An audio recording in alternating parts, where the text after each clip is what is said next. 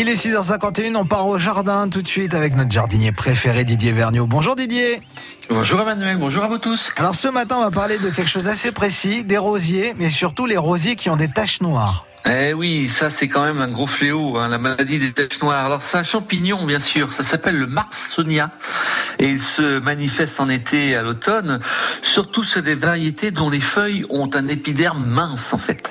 Alors, il apparaît de larges taches brunes, bien sûr, noirâtres. Et puis, cette maladie, ben, qu'est-ce qu'elle provoque? Eh ben, Elle provoque la chute des feuilles et euh, de tout le rosier, la plupart du temps, petit à petit. Et puis après, s'ensuit des nouvelles pousses sur lesquelles ben, vient se greffer de l'oïlium, du mildiou. Enfin bref, c'est pas très marrant tout ça. Hein.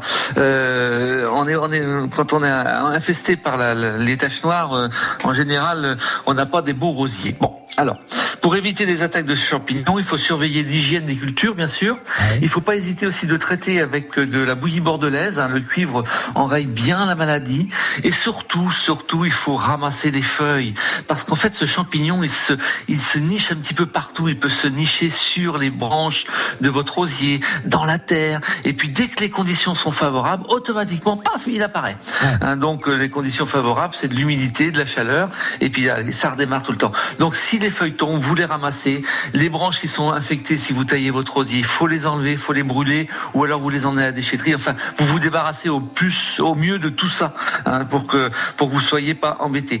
Euh, vraiment, le, le traitement c'est préventif, c'est-à-dire que quand la maladie est là, on ne peut que enlever les feuilles, enlever les branches, on ne peut plus rien faire. Sauf, il y a quand même un petit petite chose quand même, c'est que vous pouvez euh, jusqu'au 15 août rabattre votre rosier complètement et euh, si vraiment votre maladie est, si votre rosier est lourdement infecté, vous rabattez bien votre rosier et il va faire de nouvelles pousses et vous refaire une, une belle floraison et ça vous pouvez le faire jusqu'au 15 août. C'est-à-dire qu'on peut tailler ses rosiers jusqu'au 15 août et à partir de là, comme on a souvent des, beaux étés indiens, et eh bien on a on a la chance d'avoir un rosier qui redémarre et euh, qui est qui est très très sain. Voilà. Eh ben merci Didier. À demain.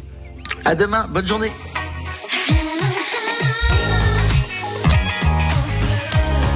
Bleu Poitou.